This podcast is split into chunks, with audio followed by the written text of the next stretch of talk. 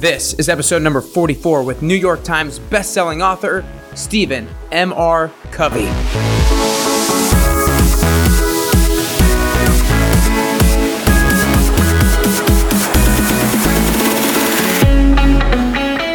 Hey everyone, and welcome back to Nick Carrier's Best You podcast. Talk about a high energy, passionate individual. Stephen M.R. Covey is all of that and then some. Stephen M.R. Covey is a New York Times and number one Wall Street Journal bestselling author of The Speed of Trust, the one thing that changes everything. He is the former CEO of Covey Leadership Center, which, under his stewardship, became the largest leadership development company in the world. Stephen personally led the strategy that propelled his father's book, Dr. Stephen R. Covey's The Seven Habits of Highly Effective People, to become one of the two most influential business books of the 20th century, according to CEO Magazine. As president and CEO of Covey Leadership Center, Stephen nearly doubled revenues while increasing profits by 12 times. During that period, the company expanded through the world into over 40 countries, greatly increasing the value of the brand and enterprise. The company was valued at $2.4 million when Stephen was the first named CEO, and within three years, he had grown shareholder value to 160 million in a merger he orchestrated with Franklin Quest to form Franklin Covey. In this interview, Stephen talks about how to build trust, maintain it, regain it, and how important it is in both our everyday relationships and in the workforce. He talks about specific examples in his personal life and his business experiences where trust has played a critical role. We talk about the importance of trust and the role it plays in building our own self confidence. Stephen wrote Speed of Trust back in 2006, which has sold over 2 million copies, and he's only gained passion and energy about this topic since then. Make sure you share this with your friends, nickcarrier.com slash podcast. And while you're listening to the episode, take a screenshot of it and post it on your Instagram stories and tag me at carrier underscore best you. Make sure you go follow Stephen on Twitter at Stephen M.R. Covey and go check out www.speedoftrust.com to get a copy of the latest edition of Speed of Trust that just came out a few months ago. Before we get into the show, I have a big announcement to make. As you know, setting goals and chasing them down is something I love to talk about on this show, and I love to ask podcast guests about it. So I figured instead of just talking the talk, I'd walk the walk. I've set a goal for myself to increase my ratings and reviews for this show from 60 to 150 starting on July 15th and ending on September 15th. Now, I want the reviews to be honest reviews about why you enjoy the show and maybe even mention your favorite guest or two. I greatly appreciate every single review, so I want to make sure all of you have some skin in the game as well if you leave a review. With that being said, I'm giving you all the opportunity to win a special giveaway. The winner of this giveaway will receive a Best You coffee mug two Best You pens, and a $50 Visa gift card. To enter the giveaway, all you have to do is follow me on Instagram at carrier underscore best you, subscribe to the podcast, and leave a rating and review. If you go to nickcarrier.com slash giveaway, you will see further instructions on how to enter for your chance to win. The winner will be announced via Instagram on Tuesday, August 27th, so be sure to be on the lookout after you enter. Again, all you have to do is go to nickcarrier.com slash giveaway to get your instructions on how to enter. Here's to setting a goal, creating an action plan on how to achieve it, and then executing. I really appreciate y'all's support. And remember, I'm still reading out a review of the week every single Monday, so this week's review of the week goes to Mrs. B. And it reads like this Nick, loved the Valley Collins interview. My favorite comment was the one about Sully knowing he could land that plane in the river a perfect example of preparation meeting opportunity. I really love that last part, Mrs. B, a perfect example of preparation meeting opportunity. I really loved how she gave a specific example of a specific takeaway of hers. And I always love when people shout out a specific guest on their review. It makes me feel really good about the value that they got from that particular person. So thanks so much, Mrs. B. So make sure you leave a rating and review for a chance to be shouted out on next week's episode. But for now, it's time. It's time to work on being our best self today with the expert on trust, the New York Times bestselling author, Stephen M.R. Covey.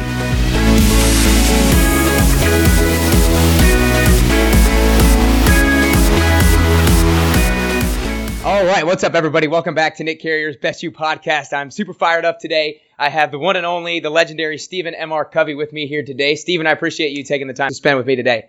Thank you, Nick. Real excited to be with you as well.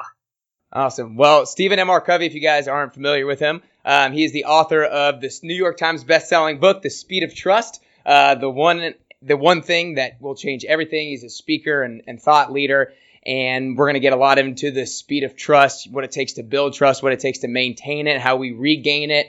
We're going to get into some of your professional life and your experiences, some advice for people in the workforce, all that good stuff. And I'm I'm actually really excited because of so much of the content that I've already watched of you you know, you're such a high energy, passionate person about the things that you love to talk about, like trust and, and all this sort of thing. So I know we're going to have a lot of high energy and passion back and forth. So you guys make sure you listen closely um, and get a lot of value and learn a lot from this conversation.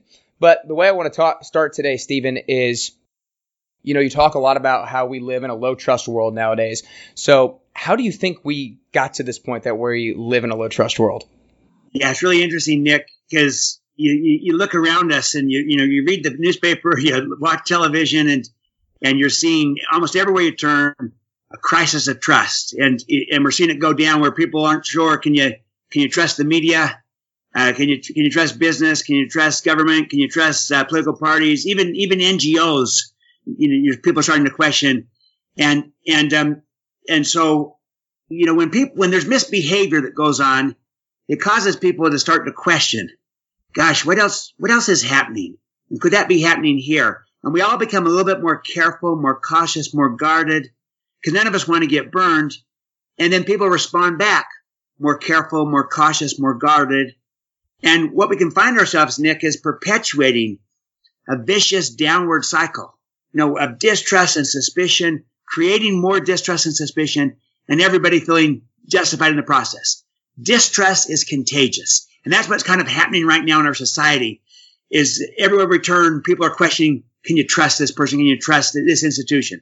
So that's our context. And, and, um, if we, if we kind of just let it play out, we'll probably continue the cycle yeah. because it perpetuates itself. And so I'm trying to say, you know, we got to counteract that.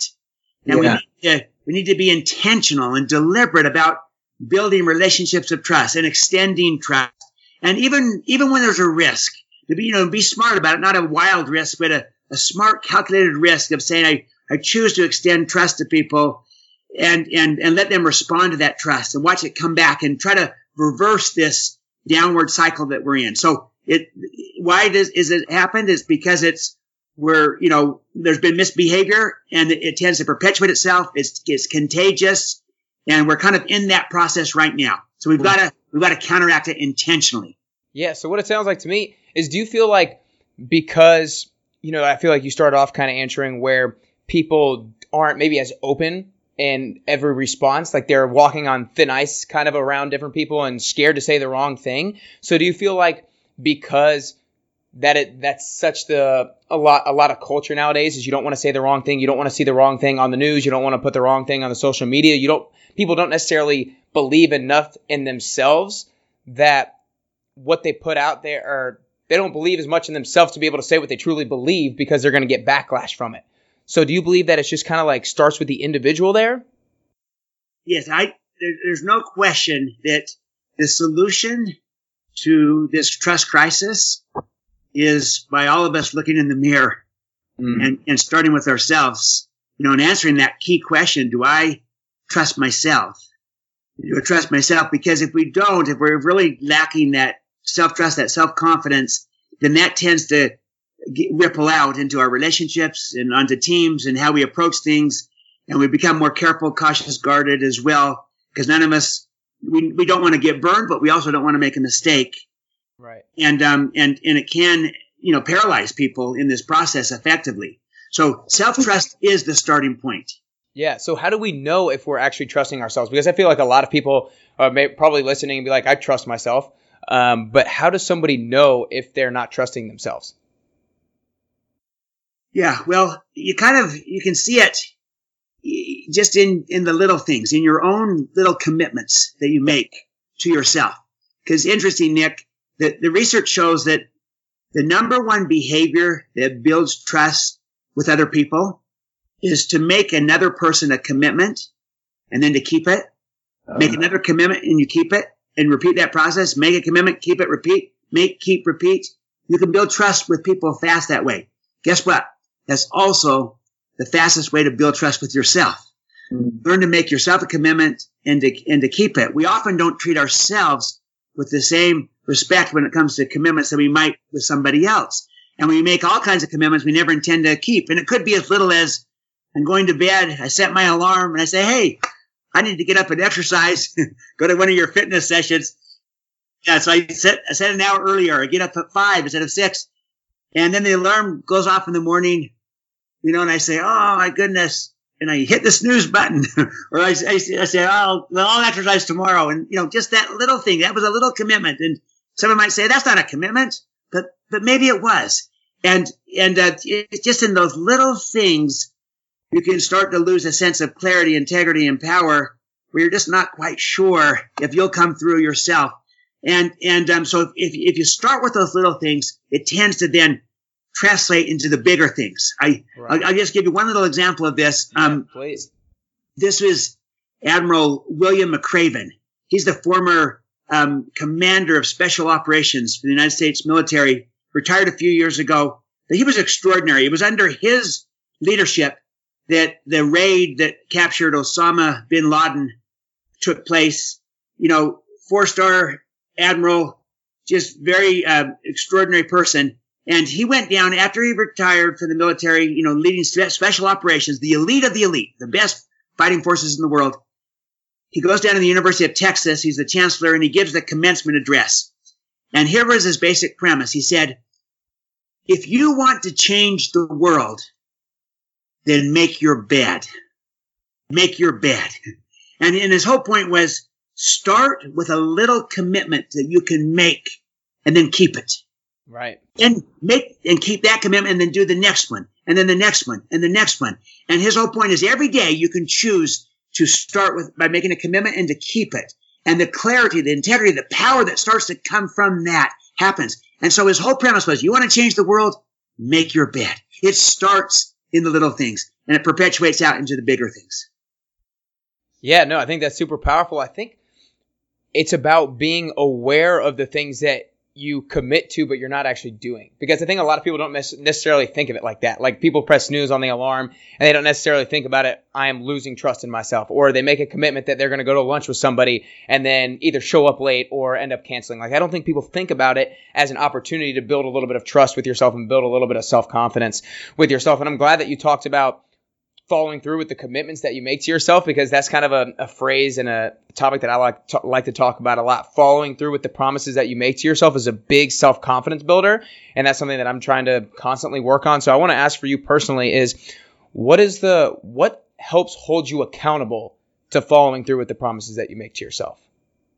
Yeah, um, for me, Nick, the most important thing is kind of the awareness that you know that these promises to myself are just that. They are promises. They are mm-hmm. commitments because, like you just said, it's very easy to just say, you know, setting the alarm to get up, that's not a commitment. right. But, but when I start to say, you know, my, my word is my bond and, and, you know, integrity is my, my, is a source of, of any power I might have. And, and, and integrity really means that you know, we do what we say we're going to do. We are who we say that we are. If we say that we value something, we do it. And, you know, we're aligned, we're congruent, we're authentic. Mm. That's having integrity. You, we walk the talk. We say it and then we do it. Um, honesty, by contrast, is, you know, kind of when our words match reality. But integrity is when our reality matches our words. And so for me, it starts with how do I hold myself accountable? Well, I see it as a matter of integrity. Okay. And I'm a person of integrity that if I stand for something, I want to live true to what I stand for. If I have values, I want to be true to those values and to see that not just as a nice to do, but as an integrity issue. So that's number one is, is, is, is to view it as an integrity issue, not just a flippant, ah, I'll do it or I won't. And, and that gives me a greater sense of, I want to be a person of integrity. I want to be accountable to that. And then I would say the second thing for me is also kind of to recognize that kind of all the other emerging consequences, both good and bad, that flow, that come from being accountable and, and doing what I'm saying I'm going to do and standing true to my values. I've learned not only as a matter of integrity, but that when I have integrity, I do better. I perform better. My life goes better. I feel more confident. I feel more self trust and, and I feel more congruent, more authentic, more real. And I like that. And I, and I, and I also will perform better in whatever I'm doing, whether it's giving a presentation or just being with my family. I'm more present. I'm more in the moment. Whereas if I begin to lose that sense of clarity, integrity, and power that comes from that, it affects me in these other ways where I become a little bit distracted and, and maybe not as clear, maybe more self-serving in my focus. And I don't like that as much. And, and so is, is that, is, for me, it's kind of the awareness of it's an integrity matter and, and, and integrity does matter. It makes me better and I like myself better. I'm a better best, I'm a better me. Right. I operate with integrity. Yeah, no, I think I think that's really powerful because like you said, you just have to like see it as a little bit more important than just this like you said a flippant thing that's just kind of on your schedule or maybe on your to-do list. So, I love the topic of trusting yourself and building that self-trust, but let's get a little bit into the kind of like the relationships. How did somebody know if they're in a low trust relationships? Like what are some what are some of the signs? Like whether it's and it doesn't even have to be a significant other or it could just be in the workforce, it could be a friend. Like how does somebody know if they can't if they're not able to trust somebody else and if that person's not able to trust them. Yeah. Well, it, it will tend to get manifest in the behavior, the interactions. When there's lower trust between people, you'll see it because they're not talking straight. they're, they're spinning, they're, they're twisting, manipulating, they're, you know, telling people what they want to hear or what yeah. makes them look good, but it's not authentic. It's not real. It's, it's, uh, you know, it's, it's just kind of transactional and and and um, versus true authentic behavior. You see it, so you see it in the communication. You'll see it on whether they're open and and uh, or closed. They have hidden agendas. You know, do you have hidden agendas? Are you hiding things? Are there things you really are not saying because you don't feel you can trust the person, and vice versa? Maybe they're not saying it because they don't trust you. So you see hidden agendas. You see a lot of finger pointing and blaming versus kind of looking in the mirror and taking responsibility. You'll see people not really listening or if they do listen, it's just kind of efficient listening with the intent to reply, not with the intent to really understand. People don't give each other the benefit of the doubt and they don't extend trust to each other. And, and uh, so you see it in a whole variety of different ways, but it also is exhausting. When people don't trust each other, it's draining the relationships. It's no fun. I, mean, I mean, the data on this is overwhelming. Uh, uh, Paul Zak is a neuroscientist and and he wrote an article published in Harvard Business Review called "The Neuroscience of Trust," and it shows this that in in high in in high trust cultures, so in a workforce, you build a culture of high trust where people can trust each other. Those cultures are 106% more energized than in mm. low trust cultures. And they're 76% more engaged with 72% less stress. Right. 40% less burnout. And when there's low trust, it's just the opposite. It is exhausting. It is no fun. And that's true at a, at a team, at a cultural level, at a team level, but I even believe, Nick, at a relationship level. You know, the best relationships, the most inspiring ones, the happiest ones, the most enjoyable, the most fun, as well as the most creative and productive are those in which people can trust each other. So you perform better and you enjoy it more and you're more energized. Whereas low trust is exhausting, it's no fun, and you, you hardly get anything done. Right. Uh, so you kind of just assess where are we at, and you can even ask, you know, do I do I feel trust in this person? Do they feel trust in me? And and and most people can kind of sense when they're they're not trusting each, you know, the other person. Right. I like when you I like when you said um, the relationship is transactional. You know what I mean? Because it's like you're not really getting to know the person, and if something is solely transactional, you get to the point where the end can justify the means in the sense like it's not necessarily matter how you get there, but as long as the end result, the end transaction is where it needs to be, then that's all that matters. Um, and then I kind of like how it, you also go to the point where, you know, you're talking about how it helps businesses in the relationships within that business, right? Because your trust is this very, like, you know, like you say, it's a soft topic. Uh, a lot of people think it's about like just integrity and and it kind of ends there. But you talk about how it's hard edged, how there's a business and economic uh, part of it, and how speed or how trust increases speed and decreases cost. So tell me a little, talk a little bit about those those things about how trust increases speed and decreases cost and that whole idea. Yeah, yeah. So this is kind of what I think is one of the most important kind of contributions I'm trying to make to the field of trust is to reframe it because you know most people see it as yeah a good thing. Everyone's in favor of trust. You know right. who's going to say I'm against trust? You know yeah. everyone's in favor, but still for many people it's kind of a nice to have soft, warm and fuzzy, you know, touchy feely, nice to have social virtue. Always seen as a good thing, but, but just kind of soft. And I say, look, there are the, there is the social virtue side of trust. It is a wonderful social virtue.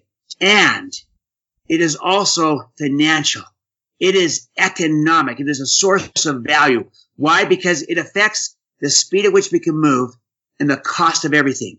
And if you think about it, when trust goes down in any relationship or when it goes down on a team or inside of a company, when there's low trust with, with a customer, with a partner, anywhere, when trust goes down, what you will find is that the speed will go down with it. It will take you longer to do anything you have to do and the cost will go up. It will cost you more. You got to check, you got to verify, you got to validate. You got to deal with the rules and regulations and bureaucracy and redundancy that tend to get put in place when there's low trust everywhere. And that's a tax. It's a low trust tax and it's all around us in our low trust world.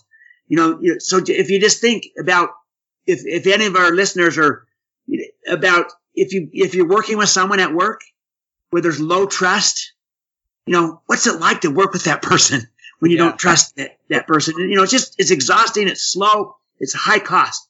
That's the tax. But the good news, Nick, is that the converse is equally true.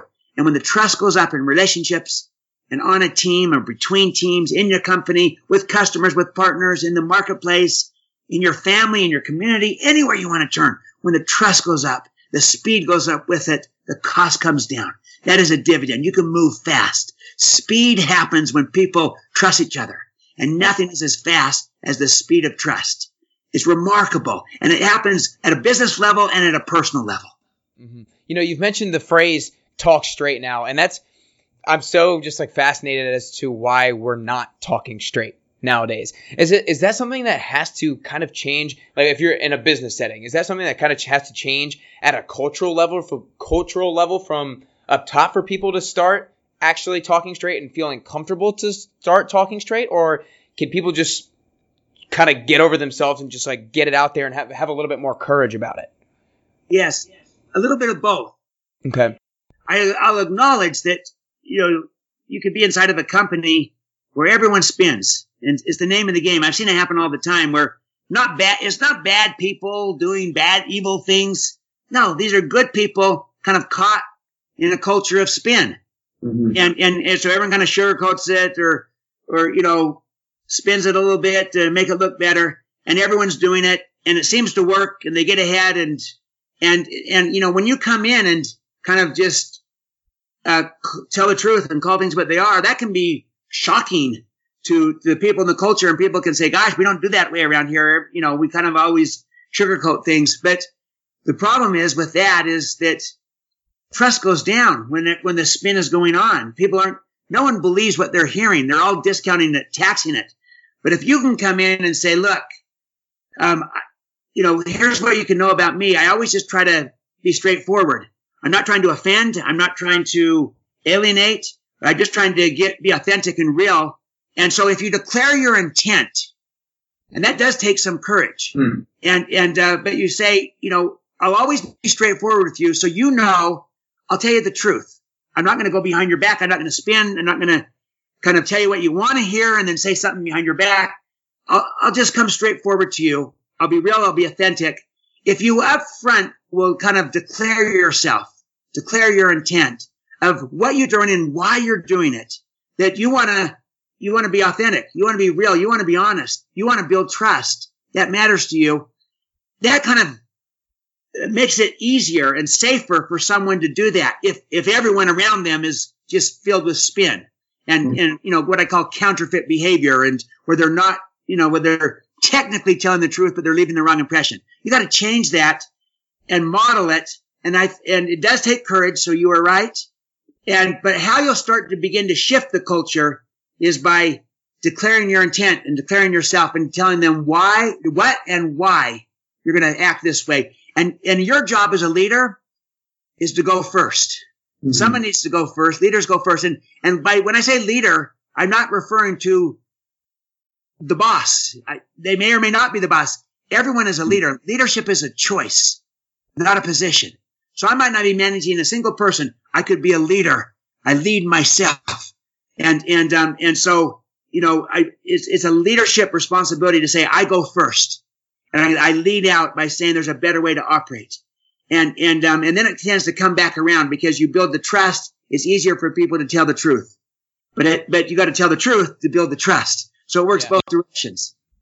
Right. I like I like the leadership is a choice, not a position. I think that that's super cool and super powerful because I think a lot of people truly believe that in whatever role they play, if they're on a team and they're not necessarily have the position as the leader or they're not the boss or whatever, that they don't feel like they can be a leader. But if you give them across that message, that powerful message that leadership is a choice, not a position, then I feel like it gives them a lot more ownership and, and it gives them a lot more sense of responsibility that they can do more things and declare their intent a little bit more. So, but I want to go a little bit more into that declare your intent because I love that and I'm all about setting an intention and that sort of thing. So what what exactly does that kind of look like, like tangibly and practically in in conversations? Let's let's say in a business, like when it's like we need to move the needle in this area of our business and this is what I think we should do for that and why. Like tell me a little bit more about what that sounds like in a, in the business setting.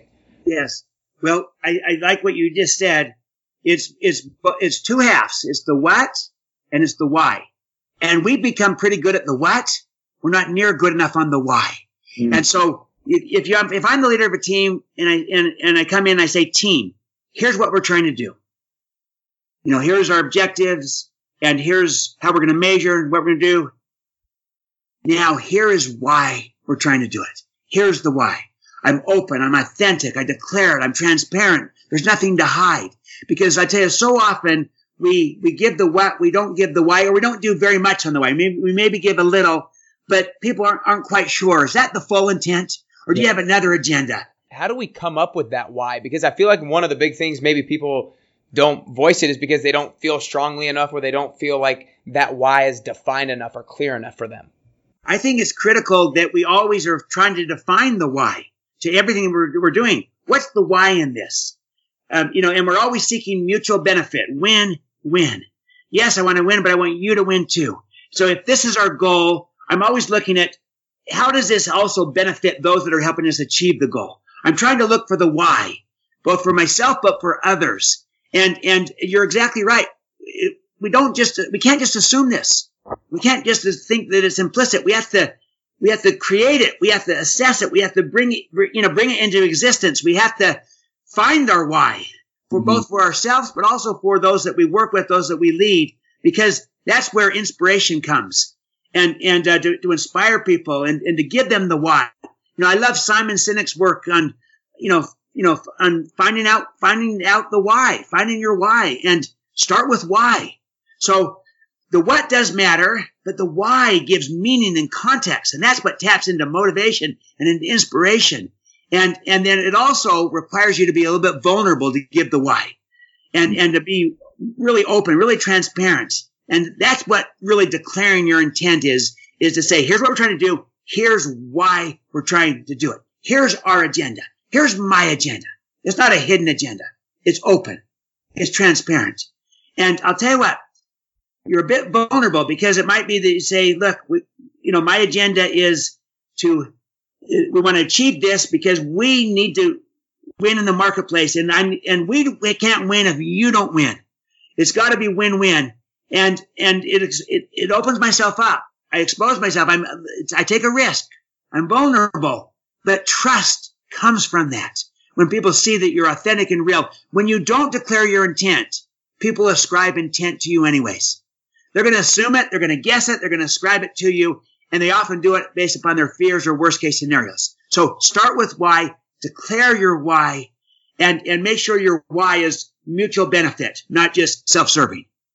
Okay. Yeah. It sounds like a, it's really important for a team, any kind of team, whether it's a sports team, whether it's a relationship, whether it's a, a, business team, that you come up with a common why. That you all have this idea that you know you're going after a specific thing for this specific reason, right? You have a common goal because this particular reason. So how does what can a teams do, whether it's a relationship or a sports team, whatever? How can what's the conversation need to be like when they get together to actually determine what that why is? Because I feel like the, the like we talked about earlier, the what is the easier part. How do we determine the why in a particular team? What's that conversation sound like? Yeah, I, I think you're that is a great conversation, Nick, because The what is easier, the why is harder, the why is more important. The more you can involve people mm. in the process, the more commitment you'll have versus coming in and just dictating the why. The why really does involve everybody. And if you come in and say, let's talk about why we want to do this. Let's listen to everybody. What's your why? And we're trying to, you know, we're trying to co-mission, overlap our missions, our whys to try to make this real for all of us as best we can. And the more involvement, the more commitment that we'll have from people. The less involvement, the less commitment there will be. And, mm-hmm. and so, so we involve people. We listen first to what people have to say. We demonstrate respect for what they, what we hear. See, oftentimes people, they, their listening is really just kind of waiting their turn. They're not seeking to understand. When you listen with the intent to understand, to say, okay, so if I understand you right, your why, what's important to you is that you have a chance to really develop your capabilities and your talents.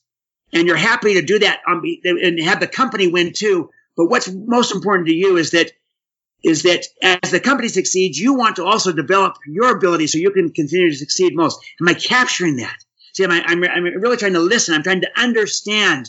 And too often we just listen. Okay, okay, next, next, and and people don't feel understood. But when we listen to understand, when we demonstrate respect for what we hear, when we involve people right. in it, we can gain enormous commitment. And from that, great things will, will happen. Can, can I give you a, a, a, fascinating example of, of a team coming together with a great why that achieved a phenomenal outcome? You know, we, I've been following, uh, these, these, uh, uh, climbing expeditions on Everest, Mount Everest. Okay and you know, and, and now there's getting to, to be a lot of people going up, so there's traffic jams almost up there. But one of perhaps the most successful ascent in history happened a few years ago, where Erik Weihenmayer, Erik Weihenmayer describes himself as the blind guy who who, who climbed Everest. that's the that's how he describes himself. So he, you know, he, he's he's blind, and completely blind. What's that? Completely blind. Yes. He had sight younger, but he went blind. He's completely blind. And, and, uh, but he's, he trained for years and, and, um, and he got a team and they, they came together and they had a very clear why. And their why was get Eric to the top. Oh, it wasn't cool. get me to the top, get you to the top. It was get Eric to the top. It was very clear. And everyone, if they came together, they were clear on it. This had never happened. They wanted Eric to, to succeed, to be the first blind person to climb Everest. They came together. Their why was clear. They declared it. They were involved with it. They were committed to it. And what happened on that day, it was a few years ago, and this has been documented. Um, they, Eric not only made it to the, to the top of the summit, but they had a total of 19 people from that team make it to the top, which is the most that any summit has ever had. And so not only did Emmett, did Erik succeed, but the, the greatest ascent in summit history at Everest succeeded because it was a team that had a clear objective, a clear why that they were all committed to. And they not only achieved the why for Eric, they had the greatest success for everybody else as well. It, unprecedented.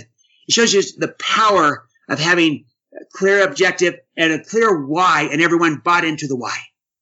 I think that that is unbelievably so powerful. I think that just talks to the the broader idea of like having declaring an intention and kind of setting a goal or setting an aim because I feel like when you set an aim, then you kind of know at least what direction to start going.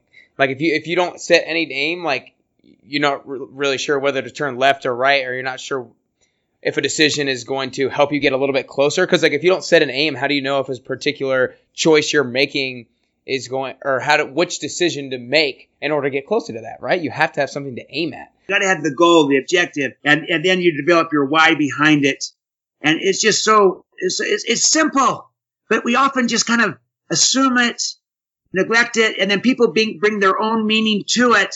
And, and we're trying to, you know, meaning is not in things, meaning is in people. It's in dialogue, it's in understanding. And, and there's great power from that, but you also build trust and, and, and a team that has trust in each other. And, you know, that inspires, that brings out the best in people. They rise to the occasion. They perform better. They want to prove the trust justified. And that's why my focus has been so much on trust because of what it does to people. It, it, it doesn't just, you know, you can motivate people. You can motivate people with kind of carrot and stick, you know, here's the rewards for achieving and then here's the consequences for not achieving, you know, and that motivates. That doesn't inspire. Yeah. What inspires, you know, inspiration is intrinsic. It's inside of people. And to be trusted is the most inspiring form of human motivation. It brings out the very best in all of us. We want to rise to the occasion. We want to prove the trust justified. And we also like to give it back. And we, and we perform better. Um, it's interesting when Warren Buffett, you know, the, the billionaire that acquires companies and, and everything. And he's known as a great investor and he is, but he's also, he, he also is an operator. He's, he's buying these companies and then they're operating as separate autonomous entities. He's acquired some 77 plus companies from Geico Insurance to Fruit of the Loom. And usually when he acquires the company, the, the CEO has now become, you know, fabulously wealthy. They just got their company bought by Warren Buffett. Right. And he doesn't have contracts with them that require them to stay, but he brings them in and then he basically says, I, I bought your company because it's a great company and because I trust you. Run the company the way you've been running. Just, I don't need any new reports different than what you already do on your own. I trust you. And these people don't have to stay. And they stay. They, they stay because they like being trusted. Warren Buffett trusts them and they don't want to let them down and they perform better. They work harder and they stay when they don't have to.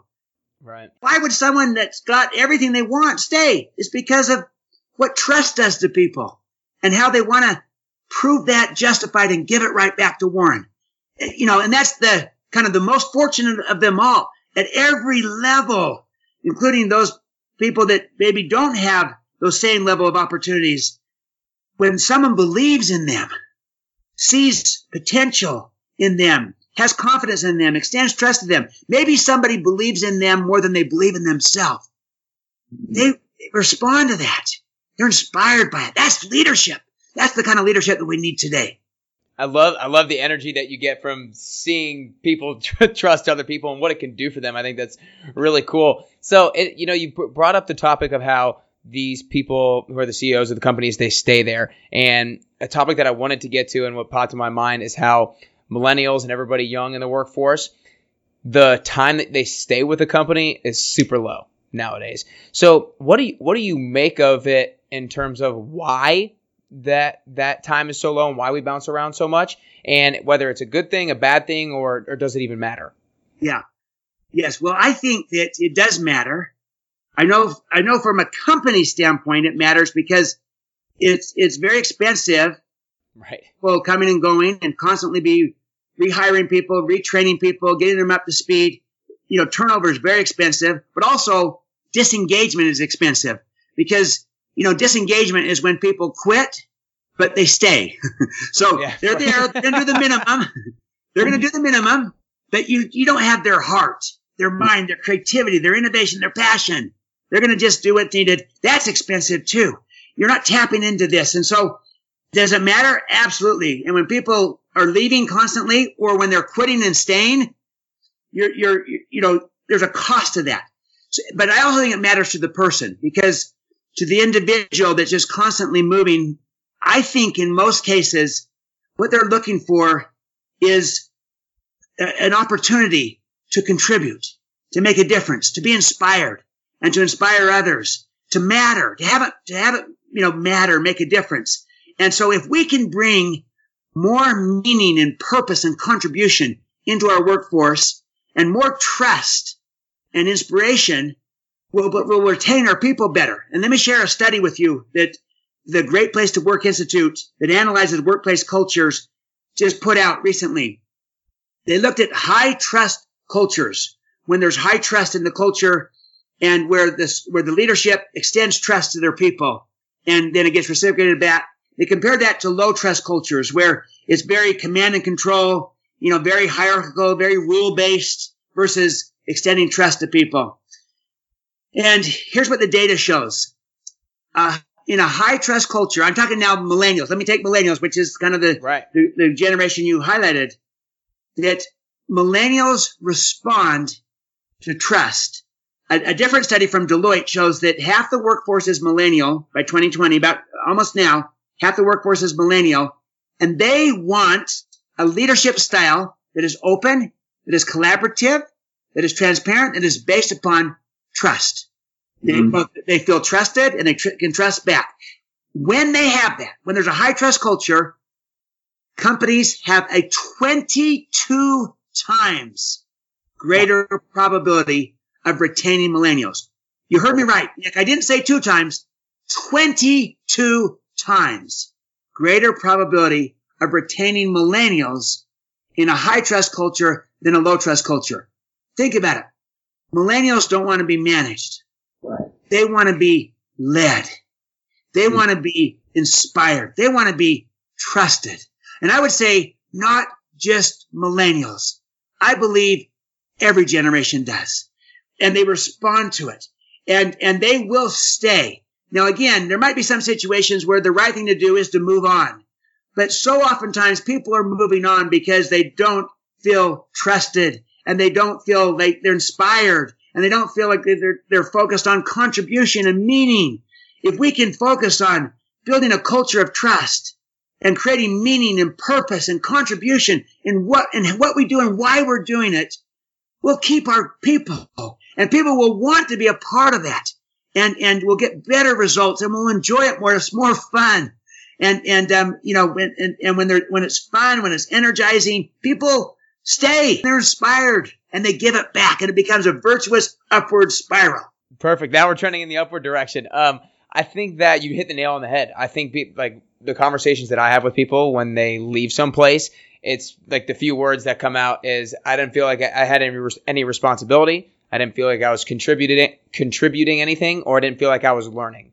And I feel like what you just revealed through your answer was that all those three things have in common is that kind of from up down is a lack of trust in a certain in a certain sense. It's like if I'm not contributing, maybe it's because they don't trust you to do the right thing or they don't trust you to do the proper work.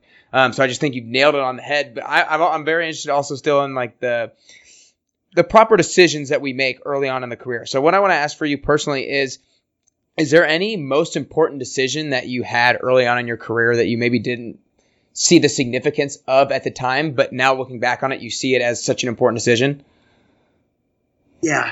Um, I think that I, I made a decision early on that I'm grateful I did to go for contribution over kind of just prestige. Mm. And, and, um, cause I had, you know, I, I, I, I'd done work uh, at a real estate development company, a great company. This is all before business school. And, and, um, and then I went to uh, Harvard Business School, got my MBA, came out, I had I had offer I had an offer on Wall Street, I had an offer back with this real estate development company. Both those jobs were prestigious, a lot more pay, a lot more prestige. But I also had a chance to work with my father and what he was doing with this new book that I knew was going to come out soon called The Seven Habits of Highly Effective People. And I just knew that that book was going to make a difference in the world. It was going to have an impact on people. And, and yet, you know, this was my, with, with my father and, and, you know, a small, teeny company. These others were, you know, Wall Street and, and this prestige and far more money and, and this real estate development company that was the largest in the company the, in the country at the time. Again, prestigious. And, but I kind of looked at this and I said, what, you know, my head says go with the, the prestige, the money, the more sure path, but my heart, my passion says make a difference in the world, make a contribution. And, and I went that path and, and, um, and that's made all the difference. Now look, I'm not, I'm also aware that sometimes the contribution will follow, you know, succeeding in a career and getting to a place where I feel like I've established myself I now have a platform. I now can make a difference. So there's, this was just for me. I'm not suggesting it for anybody else because there might be a time where you might say the most important thing for me to do right now is get established in my career and be good at what I'm doing. And I'm going to go with what I'm good at with the idea that I'll evolve to what I'm passionate about as well. Um, and, and, um, but for me at this time, by focusing on what what I felt my passion was, what I felt inspired to do, I ultimately also found that there could be an economic engine over here and turn this into a business, which we which we which we did.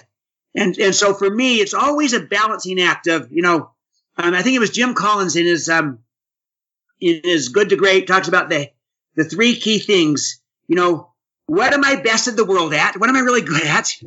What am I passionate about? And what drives my economic engine? In other words, what can I make money at?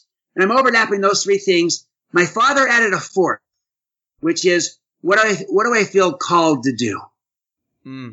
You know, what do I feel is my uniqueness, my distinctness, my contribution, and and um, and so I just kind of followed that path that I felt called to help shape and be part of this big idea that could really help build leaders in the world. And, and, um, and mm-hmm. that for me made all the difference. But I had to think contribution over accumulation.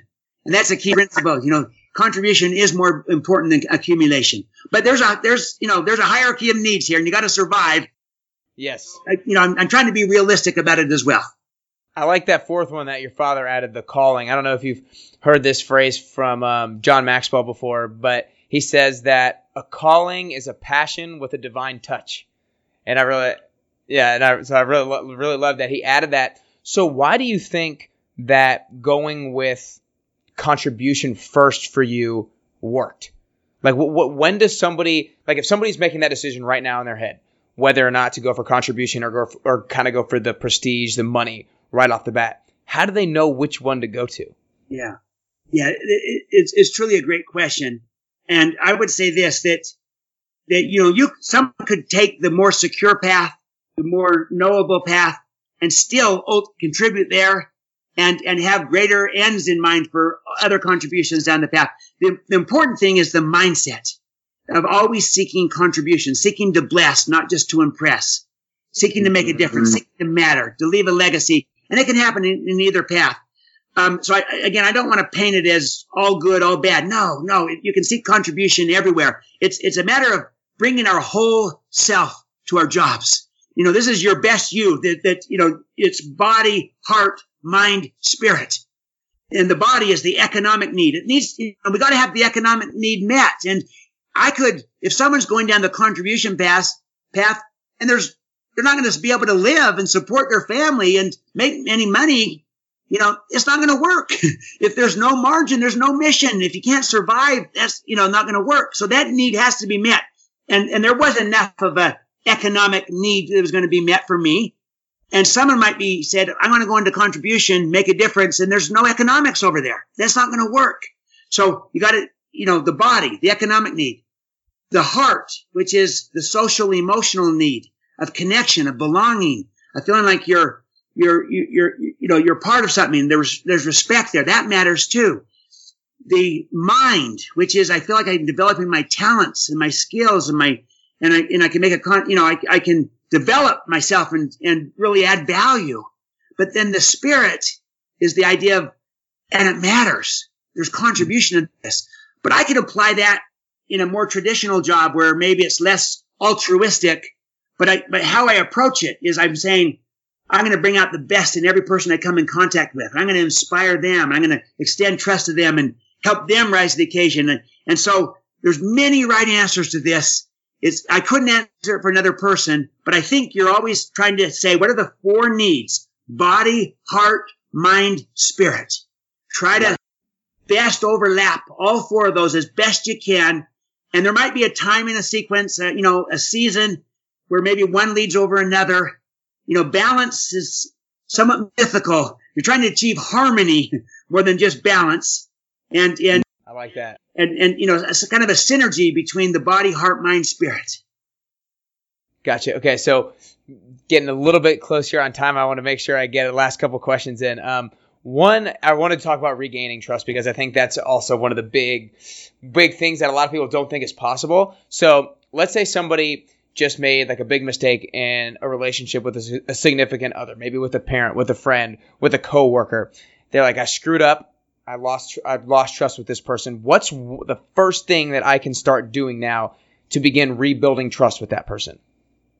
First thing, own it. Take responsibility for it. Um, and, and then, you know, well, here's the principle.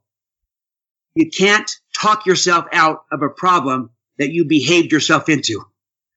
Yeah. If, we, if we've lost someone's trust, you know, words alone won't restore it.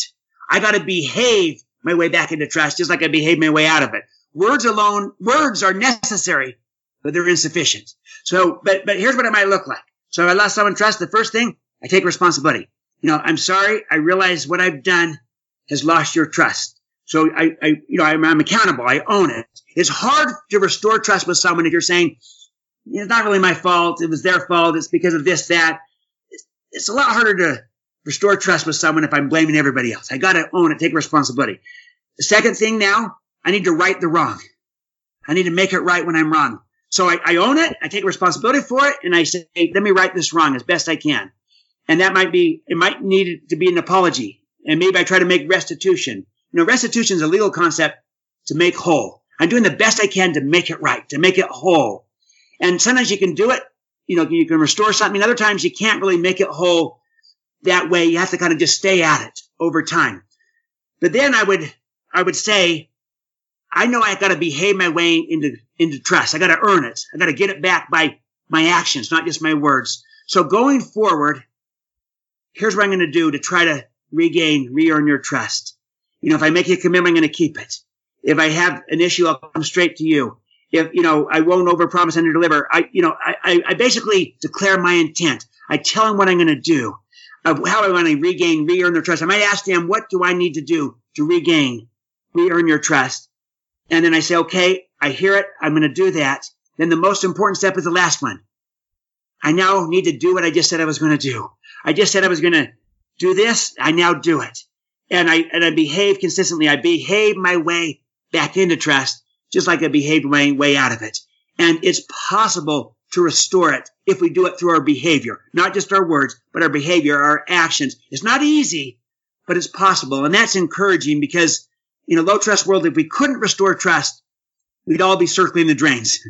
And, and uh, I believe we can restore it in most situations, but it has to be through our behavior. Yeah, I think if I feel like it just came full circle in the sense that like to get, regain somebody else's trust, it's like no, you can't. It's not enough to just talk. You have to behave, but talk is necessary, right? You have to declare. You have to declare your intent. You have to say what you're going to do, and then you know what we talked about in the beginning. You actually have to follow through with that promise and that commitment. It all comes back to following through with the things that you say you're going to do. That's right. And so the talk is important. The talk is, here's what I'm going to do. But now I got to do what I say I'm going to do. So words and actions aligned, congruent, authentic, real. Let me tell you why the, why the promise is important to talk. Because making a commitment, telling people what you're going to do, that builds hope. And mm-hmm. keeping the commitment builds trust.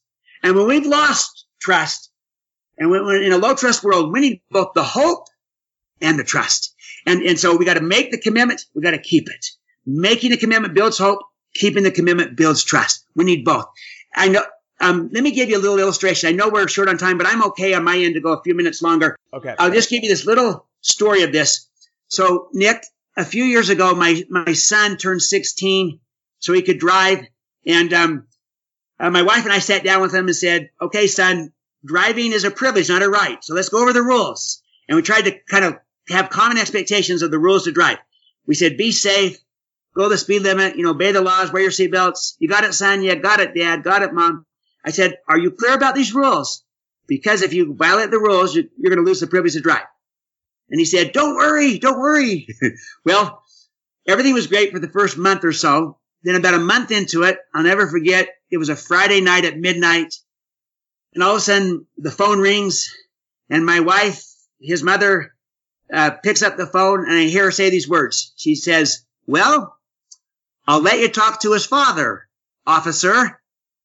and sure enough, it's the police. My son has been pulled over for speeding. He, he was going 83 miles an hour in a 25 mile an hour zone. and, you know, oh and, he, and he, oh he's a good kid. He just had teenage judgment. And he, he said, well, dad, I was just trying to get home for curfew. So I had to hurry really fast to make it. And I said, son, that's good, but not good enough. So we played this thing out. We went to court and the judge fined he fined my son $555. we made him pay it. It took away most of his savings from a summer job that he had. But then, to my surprise, the judge did not take away or suspend his license. He did not. We thought he would. He didn't. So guess who did? We did. Mom and dad. Why did we take away his license? Because we wanted him to trust us. And we felt like if we didn't agree, if we didn't do what we agreed to do together, hold him accountable to what we mutually agreed, he wouldn't trust us. Neither would his siblings. Well, he was, this was hard. He was embarrassed. He was embarrassed with his friends. It was hard on him, hard on all of us. But I'll never forget after a few months, actually it was, three, you know, several months, he came back to me and said, Dad, I'm ready to drive again. And I asked him, are you clear about the rules? And he replied, I've never been more clear about anything in my life. well, here's, here's the good news. Since that time, Nick, he's been a model driver ever since. How do we know? Well, we see it. We observe it. More importantly, we hear from his friends and from his friends' parents even. Cause, you know, his friends might be going with them and, and their parents might ask them, Hey, where are you going? And they might say to him, Hey, don't worry, mom. Don't worry. Don't worry, dad. We're going with Covey. And that means we are driving way below the speed limit. you know, we're wearing seatbelts. This is no fun at all, at all. But what has happened is this. My son has behaved himself out of the problem that he had behaved himself into. And today, the trust is not only back to where it was, it's actually higher than it ever was. He's restored it. How did he do it? Through his behavior. Was it easy? No. But he did it consistent with consistent behavior over time. And today, the trust is higher than it's ever been. It's possible. We all can do this. And people around us can do it. We can be the catalyst to help others restore trust with us too and us with them. And we can build a better world uh, that can trust each other. So I'm very optimistic. I'm not, you know, naive. I recognize it's a low trust world, but I'm saying let's listen to our better angels. There's a better way to lead, to operate, and we can help build a virtuous upward spiral. That's what it's all about. Right. I. I think there's both lessons in there in the sense that you he behaved himself back into the trust, and that you followed through with your word and what you guys said that you were going to do um, in terms of taking away the the privilege of of him driving. Because I feel like a lot of that's such a great parenting lesson that a lot of parents aren't doing. You know, they'll they say that a kid shouldn't do something, and then because they do it, and they, it's just they kind of get a little bit lazy in a sense. I'm not blame. I've never been a parent, so I know it's super hard, but just I feel like it's a good parenting lesson to follow through with keeping your kid in check. I guess it's it's amazing, and the, and the key to that is kind of agreement, mutual agreement of kind of what our expectations of each other are, because that way um, it feels more like natural consequences versus punishment. Yeah, it feels like punishment if I come in as a parent and I'm arbitrary. Here's the penalty, but this was we agreed to this up front together. We spent a lot of time on it. So he knew when he did this that he, that there was going to be natural consequences to it. That's uh-huh. quite different. Natural consequences is quite different than arbitrary punishment. And the key to that is an upfront agreement, having the discussion, having the conversation. It's a great way to build the relationship too with, with kids and not just with kids and parents, but with colleagues, with peers, with, with each other. No, I totally agree because it's like he's not going to get he's not going to necessarily get mad at you because the expectation was laid out there. You know, it's like you said, it's a natural consequence. I really liked that distinguish the distinguishment between natural consequence and punishment because, like you said, I think it's so much more pertainable to any kind of relationship any kind of business relationship. Like if you have a specific set of specific expectation with a coworker or a boss sets with you and you have that straight talk, then any kind of if you don't follow through with whatever was mutually agreed upon, then the natural consequence occurs. And it's not like you have any disdain for that person. It's just what naturally occurs because of the process. Uh, but want to make sure I get this last question in. Uh, first off, I want to acknowledge you, um, Stephen, because I think your your passion and your energy is, first of all, it's super contagious, and I think it's just been lo- so long lasting. I mean, you you wrote this book in 2006, and um, you've just been talking about it ever since. But you have not lost any sense of energy, passion, or commitment to what you called earlier as your life's work. So I think that's really cool. And I want to acknowledge you also for going for contribution early on in your career, not going for the prestige or the money, because I think that is something that is super hard because also, you know, when you leave college and, and you had a Harvard MBA, when you say to kind of you're going to work for your dad, like that and it is probably not the first thing that you wanted to go tell people, right? So I think that's just really cool that you did that. Um, so also one, go ahead. No, no, you're exactly right. It was, you know, I, I, I tell people I'm going to work with my dad and, and they'd say, ah, you know, living off the old man, huh? and, you know, and I just had to kind of just, just be, have my own self confidence that, you know, that I'm about what, what we're going to do here is going to be extraordinary. But, but it took a little bit of that self um, assurance, that self trust to be able to do that. Right, because you knew the reason why you were doing it, which I think is the why again. Which I had my why. I knew my why. There you go. There you go. Well, Stephen, tell us a little bit more about where people can support you. You're on Twitter at Stephen MR Covey. There's uh, the spe- speedoftrust.com. Where can people support you, find your books, and everything like that? You have came up with a second copy, right? Yes. In fact, um, um, we've got a brand new edition of the Speed of Trust it's it's an updated edition because it came out in 20, 2006. But just in this last uh, few months, we've got a new edition out. That's an updated edition. Adds some new data, stories, examples, and and I give an afterword of 10 reasons why trust is more relevant today than it ever was. So you can go to speedoftrust.com. Um, you can get the book. You can follow me on Twitter at Stephen M. R. Covey, like you were saying. And I would just say this in terms of uh, first of all, Nick, I admire you. I think you're following, you're overlapping body, heart, mind, spirit with this best you and, and with this podcast and who you're bringing on and what you're trying to bring out in your guests to help bring out in your listeners. And this to me looks like your, you know, best self. your life work and, and and I'm sure there's more. I think I'm sure it's just the beginning of, of uh, extraordinary contributions that you're making now and then you'll continue to make going forward. So I commend you and I affirm you and admire you for that. And I, and I would say also that maybe, um, my last thought I would just share with our listeners or viewers is that, um, and then again, I learned this from my father. So many of the lessons I learned from my father, but here, here, here was his definition of leadership.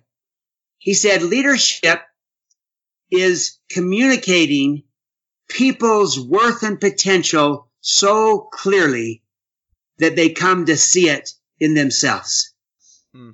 And, and so I believe that that's what we can do as leaders. And I think that's an extension of trust to, to see and to communicate people's potential so clearly that they're inspired to see it in themselves. So they come to see it in themselves. Maybe they didn't see it before, but you do. You believe in them. You affirm them.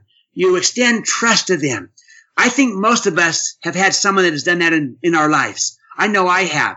You know, think back, maybe a coach, maybe a parent, maybe a teacher, a mentor, um, a colleague, a peer, someone that believed in you, took a chance in you, extended trust in you. For me, it was my first boss, um, who, who, who gave me a chance when, when nobody else was giving me a chance. And he believed in me so much, I didn't want to let him down and I and I and I literally performed better because I wanted to give it back to him because I felt so inspired by him. And and so I just ask all of us to reflect upon who is it that has extended trust to each of us. And in some cases there might be a few people, but probably at least one for most of us. And then my challenge for each of us is let's pay it forward.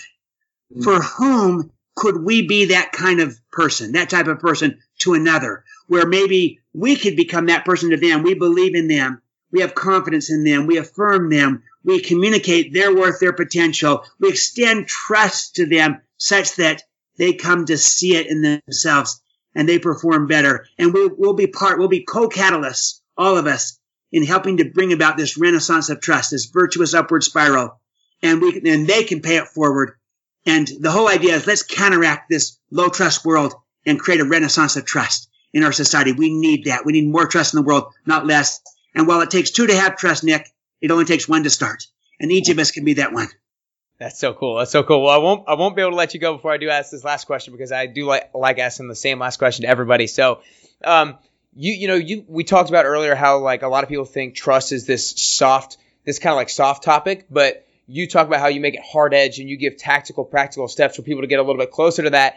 And that's how, how I like to describe the best version of yourself. I think a lot of people just kind of say that phrase, but it's all, for me, it's about defining what the best version of myself actually looks like. What is that person like? What does he think like? What is he doing? What does he act like? How does he treat other people? And to be able to get closer to that particular person. So what I want to ask for you personally is if there are three things that you could currently do or currently work on to get closer to the best version of yourself, what are those three things that you would currently do or currently work on? Great. And I love that. I love how you're approaching this similar to how I'm approaching trust, taking something soft, making it tangible, practical. So for me, here's three kind of key things. First, for each of us to recognize that we are the creative force in our life. Mm-hmm. We're not programs. We're not victims. We are programmers. We are the creative force of our life. So begin with the end in mind. You know, who, who do we want to be? What do we stand for? What matters to us? We define our values. We define our mission, our meaning. We, we discover it. And we, we, we begin with that so that, you know, we know what our best self is. We begin with the end in mind and we recognize we are the creative force in our life. The Peter Drucker said the best way to predict your future is to create it. So we mm-hmm. create our future. That's the first thing. And, you know, versus kind of being a condition of the environment and everything around us. No, we are the creative force in our life and we recognize that and we start with that. Second then is my life's work, which is if you can build trust in yourself, in you as a leader, in you as a teammate, in you as a person, and then you ripple out into your relationships and onto your team and with others, and you ripple out from there to the next and to the next if you can kind of build a ripple effect of trust, starting with yourself, looking in the mirror and rippling out from there into all your relationships, that will be, that will have that multiplier effect on everybody else. And it will literally e- elevate everyone around, around you and around us and will, will, will impact all those that we come in contact with. You know, high trust is a rising tide. It lifts every boat. Whereas low trust is a destructive tax. It, it, it diminishes at every gate. So start, you know, become the creative force in your life, build the trust starting with yourself and let that ripple out. Watch the effect of that. And then finally, the third would be now you started with yourself, but now you pay it forward. You mm. give back. You see it in somebody else. You affirm that person. You believe in them.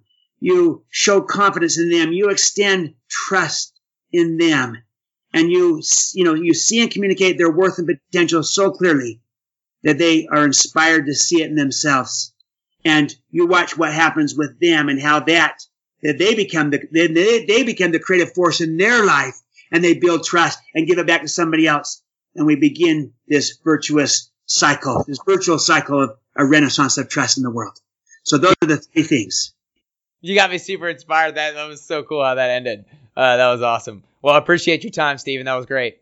Thanks, Nick. Great to be with you. And again, I, I admire what you're doing and, and helping people becoming the very best version of themselves. It's, it's superb.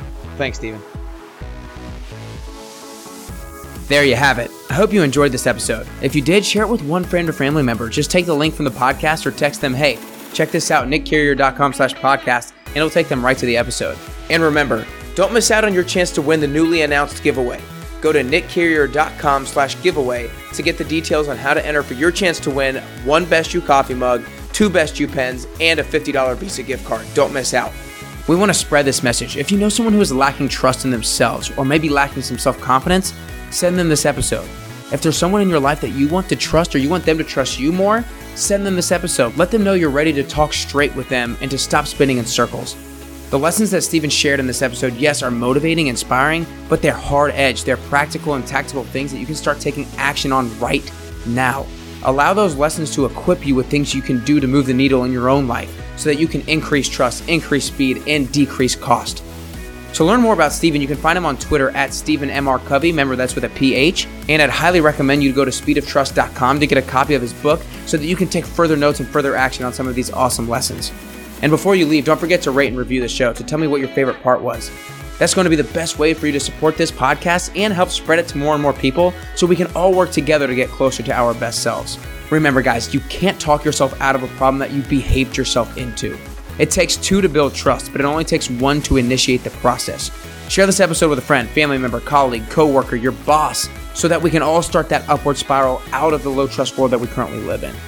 For now, you know what time it is. It's time to go out and upgrade yourself today to get closer and closer to your best you.